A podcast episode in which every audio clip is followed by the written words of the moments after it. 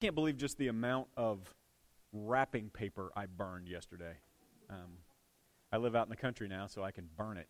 Um, actually, I'm not sure I'm still supposed to, but um, it's I, just the amount of wrapping paper itself that I burned yesterday. And as I was sitting there watching it burn, there was this sense that every wrapping paper, every square foot of wrapping paper represented some amount of money that was spent on my kids and on me and all this in the pursuit of what? You know? And, and I'm, I, I'm not going to stand up today and tell you that it was worthless and we shouldn't do it and that I'm sad we did. I, the happiness that I saw on my kid's face was fantastic. But what was best is that at one point I watched my son Reese, seven years old. He got a he got a modulus, which you probably don't know what that is. I wouldn't either if it weren't for him. But it's a it's a Nerf gun that will go in about 19 different positions, and you can do all this stuff with it. And he got everything else he got was Star Wars, just Star Wars and the modulus. So he could either shoot something or celebrate somebody that's shooting something. That's that's Christmas to him. Um, and it was all wrapped up under the tree. And he opened up a couple things, and he got really excited. And then there was this moment where, and I got I got a picture of it, where he is pushing his presents aside the ones that have his name on it, looking for the ones that have his sister's name on it, and the ones that have his mom's name, are, the ones that he bought bought. You know, Nana takes them shopping every year, and they buy. Mom spends all the money, and they buy for for us. And it, he had this moment where he was pushing away unwrapped gr- Christmas presents to look for presents to give other people. And I thought, that's happy. That's joy. And the, the truth is, we lose that as adults. We, we start grabbing for the things that have our name on it, and we quit pushing those things away in favor of giving. And when you can give, and I don't mean just Christmas gifts, when you can give of your time, this, this next week here, a lot of you have some time off of vacation. It's one thing to get some work done around the house. This is what I, I'm excited about. I got some time off, and I got garage that needs to be clean. I got electrical problems. I got a roof that's leaking. I just found out last night. I got all these things that are happening, and my initial thought is I'm going to get a bunch of stuff done. But the truth is, what my kids want most from me is not wrapped up under the tree. It is full 100% attention on them. And some of you in this place have given up money and given gifts, but have not given eye contact. You have not given a moment with the people that you love. Full attention, 100%. Not watching the football game, not fixing something, not doing this, not doing 100% attention. And, and I'm going to encourage you um, as you dig into 2016 to spend this week paying attention to that. But as we do that, I, I want to talk about a fresh start and what it might look like. Um, as I've gotten to know some of you, we, we use this phrase a lot over here a, a, deep breath, a fresh start. These, these moments where we have people come in these doors a lot, which is one of the things I'm so proud of, who wouldn't really come into another church. They feel comfortable here because they have heard that this is a place where I might be able to get a fresh start. That somehow I don't have to start, I don't have to change everything I'm doing and then come to the church. That somehow this church and, the, and knowing Jesus in this way will move me to become the kind of person that I want to be, and I don't have to be something to get here. That is a huge deal. But in the same time, we have got to in this place. In 2016, it has got to happen, and it's got to start with some pretty serious programming things that we're going to do. Give you opportunities to start new things in your life, new traditions, new daily habits, new disciplines, new ways of talking about people, new ways of not talking about people, new ways of thinking about people, new ways of not thinking about people. All of those things we want to develop in 2016. And, and what happens is, if we're not careful, we begin to make plans the way we make plans to lose weight or to do other things when it comes to New Year's resolutions. And we just say, I'm just going to try harder, right? In 2016, I'm going to lose weight this year. I'm going to eat less sweets. Well, what's your plan? I'm not going to eat as many sweets fail by January 3rd, right? Because you don't really have a plan. You just have decided that your willpower is going to be stronger next year, but with no history to back you up and no plan to make things change. The same thing will happen to you spiritually. If you come into this place and say, I'm going to, I'm going to start fresh. Ooh, that was loud. I'm going to start fresh. I'm going to do something different. I'm going to have a new life spiritually in 2016. That's great, and it's great intention. But unless you do something different, you will get the same outcome in 2016 that you got this year. So I want to start to talk about what that might look like. Um, Deuteronomy says this about about your life and about the way we think about our lives. You know, the older you are, the, the way that, that uh, the Bible talks about your life, um, and in fact, in, in this part of history, um, the early part of, of God kind of revealing himself to humans, um, people, people thought of themselves as the older they got, the more they had when it came to their bodies, when it came to their mind, and when it came to their experience. They, they put a lot of weight on experience. And the reason is because they felt like if they had been through and made a mistake before, it was the best way for them to make better choices in the future. You, you make a mistake and you don't step there again, right? It's like learn, following around my wiener dog, God rest his soul. Um, but when I followed around my wiener dog, I knew where he liked to lay his business. And I knew every time I went in to to, to go into the kitchen with the lights off, I knew where not to step before. And there is a sense that when it comes to um, your life, that, that um, the, the Old Testament talks about your life as though you have that opportunity. In fact, here's what it says Be careful, just reminds me of Bogey and all the places I used to step. Be careful and watch yourself closely. So the original language there sounds something like, You have been down this path before. You have had the opportunities to take the right path or the wrong path before. You have had, you have stepped in that hole in the past.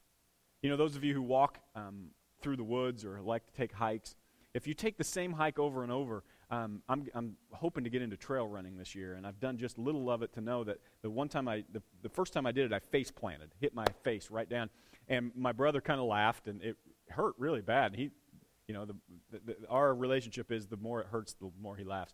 Um, but I, I face planted, and he was behind, he was in front of me, and he turned around. And his first question was, "Are you okay?" And as soon as he found out I was okay, he just doubled over, hysterically laughing. Um, and when when we got through, I said, "Man, it was that stump right there." And he said, "Well, you won't do that again. you won't trip over that one again, right?" And and the truth is, I looked at it when he said that, and I thought, "Now I won't. Now now I won't. Now I'll remember." We take this trail again. I'll be thinking. And I looked around and I saw the trees that were close to it, and I saw where it was next to the lake. And I thought, next time I get in front of that, before it comes to me, I'm going to remember don't trip over that stupid thing. Right?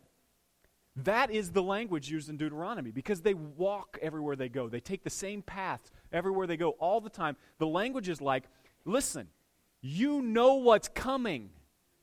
Stop stepping there. Avoid the things that you have already done in your life. I'm hoping this morning that you got a quiet enough breath with God that He is speaking into your heart right now. Going, you are 53 years old. How many times do you have to trip over that same stump? Now, Deuteronomy says, be careful. And that's what he means. Look at the things that you have gone through in your life, the decisions that you've made, the problems that come up. When those come up again, be careful, be mindful of what's happened in the past. Be careful and watch yourselves closely, that you do not forget the things your eyes have seen, or let them slip from your hearts as long as you live. My mom and dad sit around the, uh, the fireplace in our cabin a lot um, and tell stories. And the stories usually are pretty funny. Um, and often those stories involved an animal that got loose in our house or something that's pretty funny. But it, it always, our stories always kind of end back to do you remember how we felt when, during John's divorce? And how we got desperate to save his marriage. And we, we said things and did things and we, we called people names at times. And we, and we begin to we don't want to drudge up stuff from the past, but there's this moment where we go, we're not going to live like that again. It's one of the things I admire most about my parents.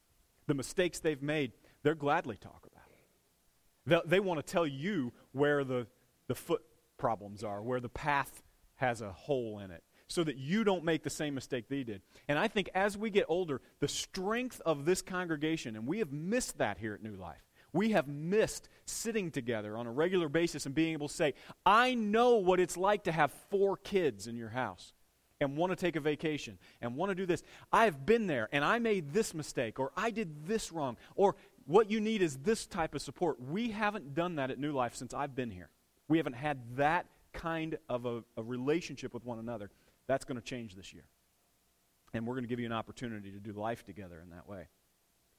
As we talk about a fresh start, uh, what we always want to do, and, and I, I understand this, I feel this way too, is you always want to forget about the past, right? In fact, you'll even hear that. Some people will say, the way you move towards the future is, is stop looking in the rearview mirror. The truth is, the Bible says you need the rearview mirror. You need to be able to look and see. You need to re- be reminded of some of the bad decisions you made so you don't do them again. Yesterday is really important to your fresh start in 2016. Philippians is about tomorrow. Philippians, Paul talks a lot about the future. He talks about what he is doing with his life and why he is going through. Now, you, uh, many of us use the word persecution, and if you use that word, um, well, just don't use that word. Okay? If you're an American, you're probably not being persecuted. I don't care who tells you you can't read the Bible at, in school. I don't care. That's not persecution. What Paul dealt with was persecution. This man was persecuted in a way that none of us in this room have ever seen or ever will see. A man who had to run from place to place, hoping he would make it through the day, because if somebody stopped him and asked him what he did and found out that he was a Christian, he could be killed on the spot, legally, right there, right then.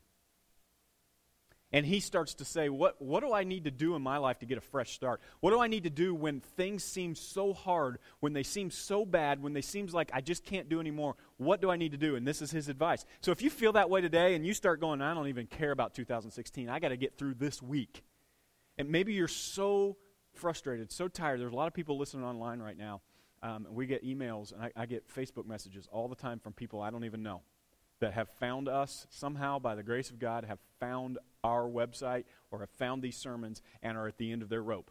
You must be at the end of their, your rope if you're listening to me because your grandma or your great grandma told you you should listen to me. If, if I'm your last resort, you're at the end of your rope. And if you're listening to this and you're in the room or you're in the car today, you need to know that there is a way to get a fresh start that there is hope available. Paul says this this is what happens. And if, if, you, if you read this piece of scripture, if you've read this before, I'd love for you to picture Paul in a cave. Have you ever done that when you've read this scripture? Because Paul was in a cave a lot. Paul was the kind of guy that ended up hiding. He ended up sometimes hiding and sometimes fighting, but often scared or in fear of his life. And when he wrote this, there was a good chance that he was in fear of his life. And he said, Forgetting what is behind. Now, he's talking about a different kind of thing than Deuteronomy. He's talking about the persecution. He's talking about the pain. He's not talking about the mistakes. He's talking about that pain. Being able to somehow put the pain away and straining towards what's next, what's ahead. He says, I press on toward the goal to win the prize for which God has called me heavenward in Christ Jesus. His prize is heaven. Now, he has this hope of, uh, on earth that is different than the rest of the people who have gone through the pain because he has got Jesus in his life and he talks about that so much. But his hope is the future. And when he talks about the future, he talks about it with such hope. And it's an amazing way to talk about the future. And as you, one of the things I want you to know that as we move into this 2016 season is that there is hope no matter how many times you've been there, no matter how many mistakes you've made, no matter how far you have felt from God, this year, there's hope. This picture of Paul, um, the picture he paints in Greek, and this happens a lot. They use a lot of sports terminology. Um, if you've read about the Greeks, there's a lot of sports. Uh, the Olympics um, are, were a, a major part of Greek culture. Um, and sports was a big deal. And, he, and Paul uses a lot of sports analogies. And this is actually, this, you know, when he says win the prize, this is a sports analogy. Um, and w- when he talks about pressing on towards the goal, it's the picture of the horse that, that is trying to reach out its neck, you know, right when it's getting to the finish line and it's got to push forward just a little bit. Paul's neck is probably straining as he writes this to say, I am pushing towards the goal. I am reaching. I'm pressing on. And it's something I'd like to begin to use with you. I'd like for you to use this with each other. Man, how am I going to move forward? You need to press on. You need to reach out. There is hope. One of the things we're going to do um, here in 2016, I'm really excited about. Um, we're going to get together a lot, and I am going to have um, and I don't know how often this is going to happen, and I'm, I'm trying to be conservative with my promises.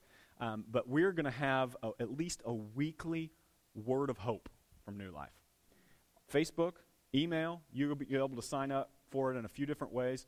Um, and we're going to have just a moment of hope. And what we'd like for you to do is to use it to bring hope to you and your family, but also to forward it to people, to move other people towards hope. I am tired. And I don't mean just of new life. I'm tired of the church being the voice of fear, of anger, of frustration. And we in 2016 are going to be the voice of hope to a generation that desperately needs it. So if you've got friends, family who feel hopeless, you've got friends that aren't Christians who feel completely hopeless right now, in 2016, I want you to start praying. Even this week, start praying for how you can be hope to them. Now, the thing is, it's, it's, it's just religion if you don't have the hope first. If you're trying to impose it on somebody else and you don't have it first, it's just religion. And nobody wants religion. So, what we're going to do in 2016 is give you tools, give you opportunities to, to use on social media, uh, in email, in, in, in, even physical mail. When I was a kid, my mom, and I think it's time to do this again, my, I would wake up in the morning and my mom would have scripture on the mirror. Sometimes she'd write it in lipstick. Sometimes she'd post it with a post it note. Sometimes I, I would read it and sit there brushing my teeth, reading this piece of scripture, and then I would open the toilet to go to the bathroom and there'd be another scripture on the edge of the toilet. totally. And I go and I'd pour my cereal and I look and I turn around the box to read the box because you always want to read the box of cereal. And I turn around and she put another post it note with another sticker on the back of it. And I remember when I was a kid going, oh, mom, but I always read it. And to this day, I can remember one of them was her favorite was be kind one to another, gentle, gentle-hearted, forgiving one another, even as God has forgiven you. She used to write that all the time, probably because my brother and I had, had been fighting or something. And she, she would write these things on our, on our mirrors. And you know, Deuteronomy says, write the word of God and the love of God all over your house. Put it all over. Some of you have hanging pictures. You have done different things. You can go to the Christian bookstore and find something with a fish on it, or something with a dove on it, or something that brings hope into your home. I'm going to invite you this year to everywhere you go to write it, to speak it, and to represent hope. Because hope is what God gave us to share. Now, we've messed that up, a lot of us. We felt like God gave us rules to share. So when we go into people who are making mistakes, we like to share the rules with them. But that's not what God gave us to give people. What God gave us to give other people is hope.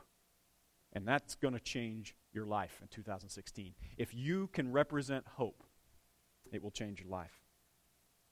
The truth is, you got to aim at something this year. One of my favorite quotes is Zig Ziglar. You can take a picture of this on your phone and put it somewhere if you want. This would be a good thing to put on your toilet seat this year. Man, I'm a weird preacher, aren't I? if you aim at nothing, you will hit it every time. But this is what we do, isn't it? Boy, I'm going to I'm going to quit eating so much sweets. That's really nothing. Unless you do something with it, unless you have a plan, unless you have a goal, unless just throwing something out there is not enough. You're aiming at nothing. Zig Ziglar says you need to point your arrow in a direction. I'm going to ask the men in this church in 2016, those of you who have claimed Jesus, those of you who have been a member, maybe served in one way or the other, I'm going to ask you to step it up this year. Yeah, that's you. I'm going to ask you to step it up this year. I'm going to ask you to aim at something with your family. Well, what do you mean? I mean, we're going to pray every night together and not around dinner. I'm going to lead a prayer no matter how awkward it is. I'm going to sit with my family and we're going to pray. At some point, maybe twice a week to start with. I'm going to ask you to step up this year. And when you do, I'm going to ask you to take another step. And the women in this place, I'm going to ask you to step up this year. I'm going to ask you to stop some of the things that are going on on Facebook. I'm going to ask you specifically to stop some of the posts and to replace them with something else. This year, I'm going to ask you to step up specifically, not randomly, not just generally. We're going to have some specific things that are positive, that are hopeful, and that are joyful, but that move us forward in this place. It's going to make some people mad. My hardest part of that is that often people get really comfortable and they don't like to be uncomfortable. So when we start to make them uncomfortable, they decide they want to go someplace where they can be more comfortable. And that is going to happen, and I'm sorry, and my heart's already breaking for it. We're not going to be comfortable this year. We're going to move forward. We're going to continue to be who God wants us to be. And we're going to aim at specific things this year that will change who we are. I love this piece of scripture, and this is where I want to lead you today. You've heard this probably before. It's about a man named Zacchaeus. Um, and Zacchaeus, well, he was a wee little man. Um, wee little man was he. Um, little, little tiny guy. We don't know how big he was in real life. Um, probably had some sort of a stunted growth issue because when, when the Bible talks about him, there, it mentions it over and over and over again. Um, how, how small he was. Almost every time Zacchaeus is mentioned, it, it mentions his height. And so there was probably some sort of a stunted growth issue or some sort of a disease with Zacchaeus um, that caused him to be shorter, and obviously had some sort of maybe even a Napoleon syndrome. He had, you know, he had those those moments where he wanted to be the tough guy, and he was thought of as sort of the worst of the worst. Uh, Zacchaeus was thought of as the, the, the worst of the worst because he was allowed to collect taxes from people. And the way it worked at this point is you were, if you wanted to be a tax collector, for one thing, you had to kind of be already know that people were going to hate you and be okay with that. You know people like that. They don't care if people hate them or not. They just want to make money. That's where Zacchaeus was. He just wanted to make money. And so, first of all, you had to be that kind of person. Then you could go to the Roman government, and if you got selected, and some, they had all different kinds of ways to select who got to be tax collectors. If you got selected, the government would tell you how much, what percentage you needed to collect from people, and then you can collect whatever you want for yourself. So, if you get 20%, 30% from the government, 40%, Zacchaeus then could go in and take another 40 for himself or whatever he could get from you. And people knew this, and it was legal, and he did it, and he was a multi bagillionaire in their terms because of this. People hated him. In fact, the people that hated him most were the poor people, the people that he taxed, the people that were following Jesus. And in Luke chapter 19, Jesus enters this town called Jericho, and I've been there. In fact, um, when I was there, I've got a big picture of this. I, I meant to put it on here, and I forgot and realized on the way here today. I've got a picture of Jericho right now. There's a school that we were passing, and there's a big hole in this school. And as we were going, I asked the tour guide, What is that? What's the deal with that? She goes, Oh, yeah, that was a missile. That happened last week. Um, went right through that school right there. There aren't any kids in the room in, in, in that building anymore. you know, eh, that's where Jericho is now. It is a, it, it was a, um, it's a pretty treacherous place now. And at that, at times throughout history, it has been. Jesus entered Jericho and was passing through which is a good thing to do if you have to go through Jericho, is just pass through. A man was there by the name of Zacchaeus. He was a chief tax collector and was wealthy. So not only was he a bad guy, he was a chief bad guy. You know those? you know, not only is he representing an immoral thing and doing this awful thing, he was like the best at it. He wanted to see Jesus, and he wanted to see who Jesus was. But because he was short, he could not see over the crowd. And, you know, these crowds would be thousands at times. So even if you weren't short, often you couldn't see Jesus. But he decided, I'm going to see this guy. So he climbs a tree. And, and as a sycamore tree, I, I think it, it, rhymes well that way too. Um, he climbs up the sycamore tree to see what he could see, if you know the song. Um, but this sycamore tree, um, sycamore fig tree, he climbed up as high as he could and waited for Jesus. Now, can you imagine what it was like to be a, a guy that everybody hates? Hoping nobody sees you climb this tree. Now, it says sycamore fig tree. Um, when I was in Israel, there are fig trees everywhere. And I'd never had a fig until I actually went um, to Israel. But the thing about them is, these branches are pretty, the fig branches are often kind of small. Um, and they're not very strong. So, I mean, he would have had to stay close to the trunk and probably broke some fig off and probably stuff falling, figs falling out of the tree, all these things. He finally gets into the tree, and can you just imagine? I mean, he, he's got to sit in a tree waiting for somebody who he knows disagrees with his lifestyle in a group of people that hate him. And he was so desperate to see Jesus. He just, he just wanted a, a glimpse of Jesus. I, I want to remind you that your job as members of this congregation or attenders of this congregation is to is to keep people seeing Jesus. There will be people in this community, there are people in this community that you could easily hate. Some of them because of the color of their skin. We have that issue in this place. Some of them because of the way the language they speak. Some of them because of something they've done specifically to you or your family. You need to know that they want to see Jesus, the deepest part of who they are. I, as much as money as he had and as well off as Zacchaeus was, something in him was desperate for Jesus. So desperate that he climbed this tree. And Jesus was coming that way. We don't know how long he sat in it, but next slide, Tanya. But finally, Jesus reached the spot where Zacchaeus was. Now, what's interesting is everybody knows who Zacchaeus, or a lot of people knew who he was. They had to either ignore him or not see him. But here's the thing he wanted to see Jesus, and apparently, Jesus wanted to see him because he stopped and looked up. And he said to him, Zacchaeus? Now, can you imagine? You're a little guy. I mean, people know who you are. Jesus probably knew who he was. But people don't call you by name, they call you names. And Jesus looks up at this little dude and says, Hey, Zach. goes, Whoa. Either he's heard about me or he's God and he knows me. Either way, it freaks me out a little bit. So he came down. Jesus, or he says, Zacchaeus, come down immediately. And if Jesus paused there, he's thinking, well, I'm going to get stoned. I'm going to get killed by this mob. So Jesus says, I must stay at your house today. I think Jesus said that for a few reasons. Number one was because he knew he needed to be in the life of Zacchaeus. He needed to not just be a moment, he needed to not just be a passing by thing in their life, which we have that problem in this place. We have people come in here, have a pass by moment with Jesus, get baptized, and we never see him again, and they just sort of pass by. That's not what Jesus wants from you. He wants to come to your house, He wants to be where you are. And He tells Zacchaeus, if you want a different kind of life, I got to go where you are. He also did it because there were a whole bunch of religious people around, and he loved to make religious people mad, and it made them really mad that Jesus would hang out with such an awful person as Zacchaeus. So he came down and he welcomed him gladly. And all the people saw this, and you can imagine what this would be like, and they begin to mutter. If they were on Facebook, they'd be posting immediately. Instagram pictures with the little guy calling him names. He's gone to be with the get, be the guest of a sinner.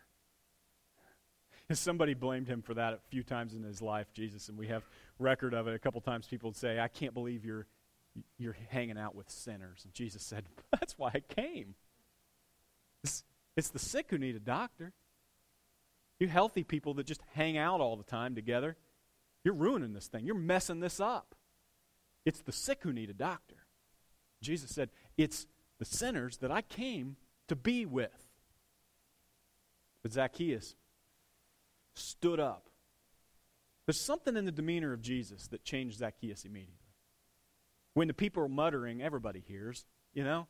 Zacchaeus knew the people were muttering. They knew what was saying. Something about the look of Jesus made Zacchaeus stand up anyway.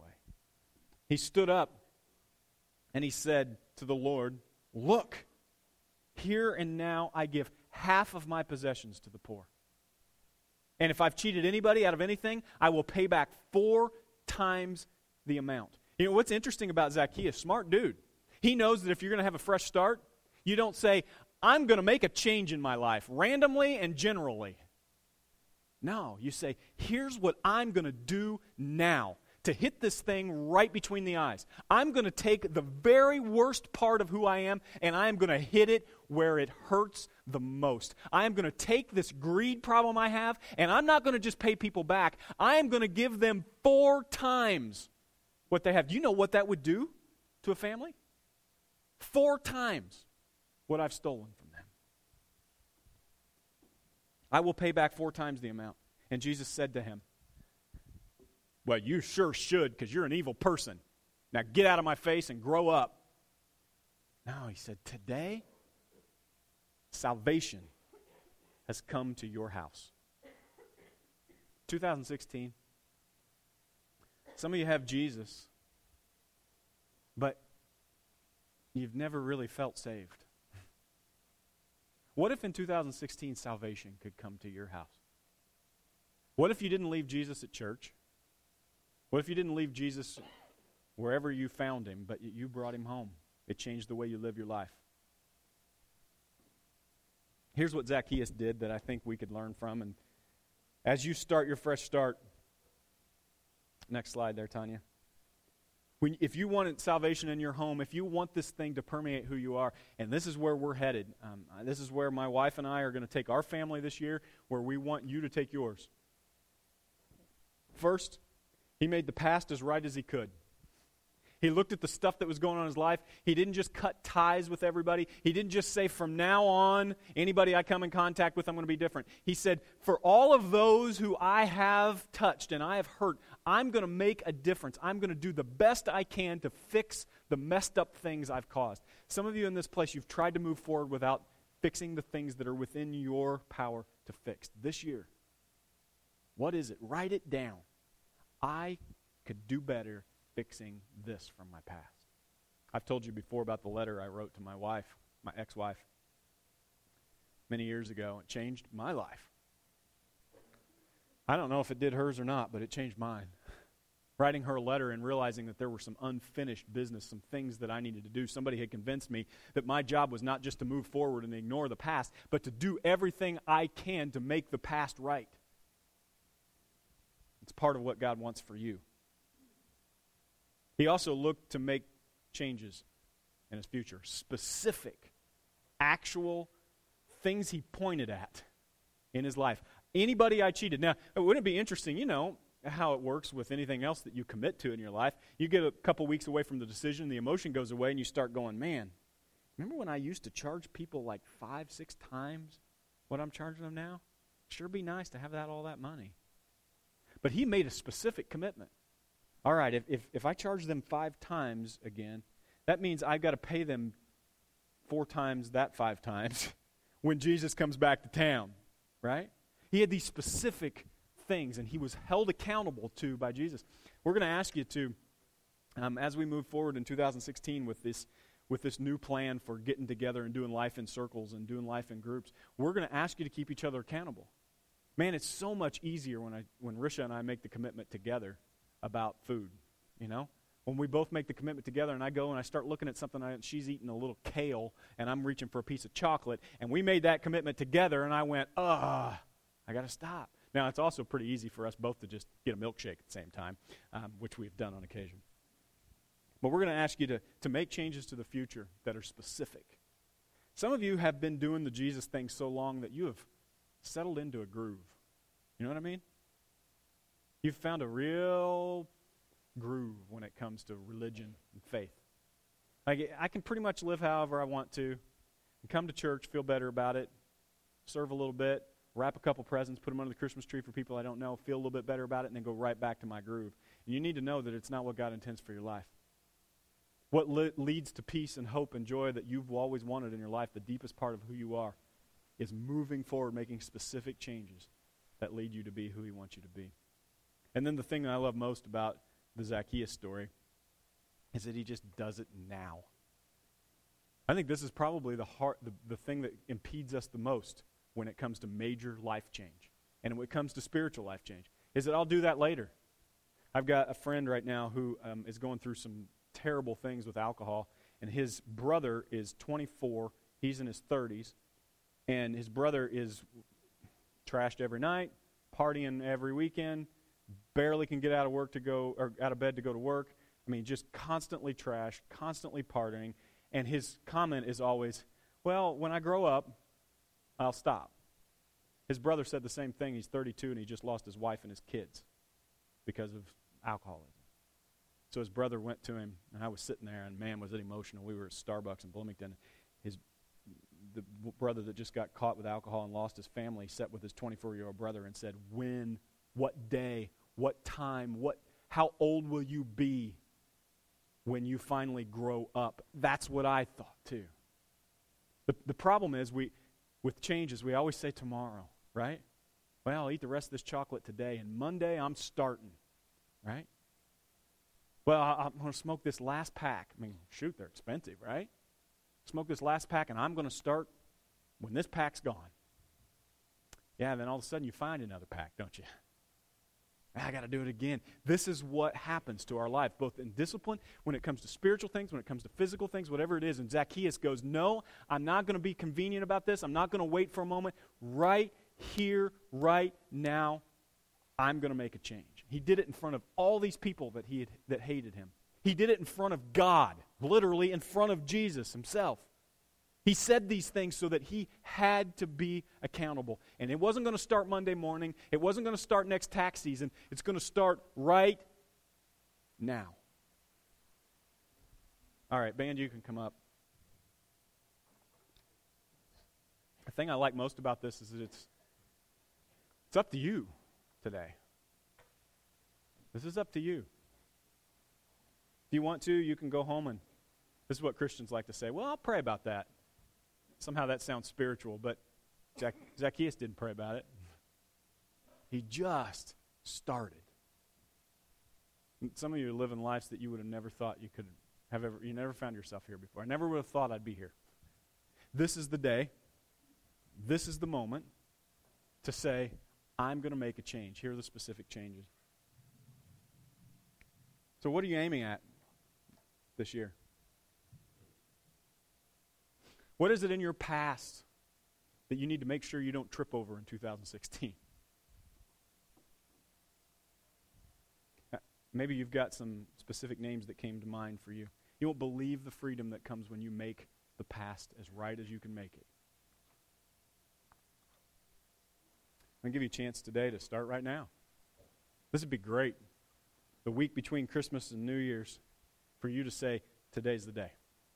I'm going to make a change. I'm going to give you this chance today. Um, I'm going to be right back in the back. I'd be glad to pray with you about this, but these ch- these steps up here, we've used this a lot. I can't tell you how many times I've been on my knees on one of these stairs praying, God, today's the day. I'm going to make a change. This would be your chance today.